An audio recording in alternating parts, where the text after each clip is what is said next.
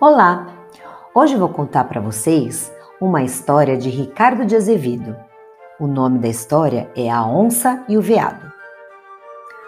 A onça foi ao mato caçar e viu um passarinho preparando seu ninho. A onça achou aquilo bonito e logo teve uma ideia. Opa! Vou construir uma casa só para mim. Andou, andou, andou, procurou, procurou, procurou e acabou encontrando um bom lugar perto do rio. Vai ser aqui mesmo, disse a onça, toda contente. Amanhã eu começo. O veado foi ao mato comer capim e viu um tatu cavando um buraco para fazer uma toca. O veado achou aquilo bonito e logo teve uma ideia. Também vou construir uma casa só para mim. Andou, andou, andou Procurou, procurou, procurou e acabou encontrando um bom lugar perto do rio. Vai ser aqui mesmo, disse o veado todo contente. Amanhã eu começo. Por coincidência, a onça e o veado escolheram o mesmo lugar para construir a sua casa.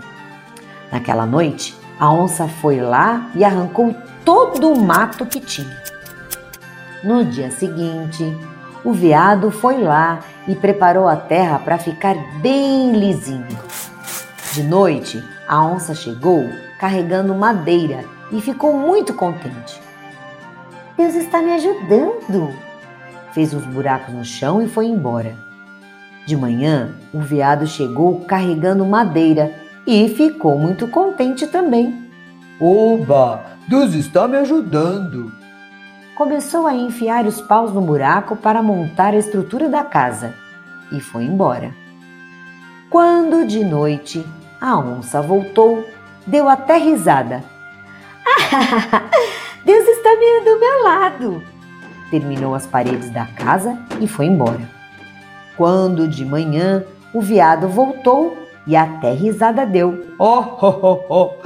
Deus está do meu lado! Terminou de fazer o telhado e foi embora. Naquela noite, a onça encontrou a casa pronta e mudou-se para lá. No dia seguinte, o veado apareceu e não gostou. Disse: Oh, sai daqui! Essa casa é minha. Sua nada, é minha, respondeu a onça. Depois de muita discussão, os dois descobriram o que havia acontecido Quer dizer que você fez isso? Quer dizer que você fez aquilo? Como a casa era dos dois, a onça e o veado decidiram morar juntos. A onça ficou com um quarto, o veado ficou com o outro. Naquela noite, a onça avisou: Vou sair e arranjar comida pra gente. Saiu, matou um veado dos grandes trouxe para casa, jogou em cima da mesa e mandou: Prepare a carne para a gente comer. O veado ficou desanimado, botou a carne no fogo, mas na hora de comer explicou que estava sem apetite. A onça lambeu os beiços e devorou tudo sozinha. Quando foi no outro dia, o veado avisou: Vou sair e arranjar comida pra gente. Saiu. Encontrou-se com o tamanduá bandeira e mentiu para ele. Contou que a onça tinha falado mal dele. O tamanduá sentiu raiva. Encontrou uma onça das grandes, pegou de jeito, deu um abraço, apertou, matou e foi embora. O veado trouxe a onça morta para casa jogou em cima da mesa e mandou: Ei, prepare a carne para a gente comer. A onça ficou desanimada. Botou a carne no fogo, mas na hora de comer explicou que estava sem apetite. O veado, que nem come carne, mas nessa hora lambeu os beiços e fingiu que devorou tudo sozinho. Aquele dia, os dois foram para a cama mais cedo.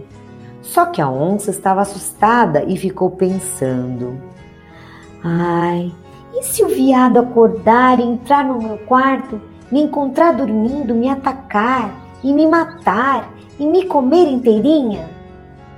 O veado também estava assustado, ficou pensando: Ai, e se a onça acordar, entrar no meu quarto, me encontrar dormindo e me atacar e me matar e me comer inteirinho? No meio da noite, uma coruja pousou no telhado da casa e bateu as asas, fazendo um barulhão. Apavorada, a onça deu um pulo da cama e fugiu correndo. O veado fez a mesma coisa. Dizem que a tal casa está vazia até hoje. Dizem que é por isso que o veado e a onça são inimigos. Gostaram da história? Entrou por uma porta e saiu pela outra. Quem quiser, que conte outra.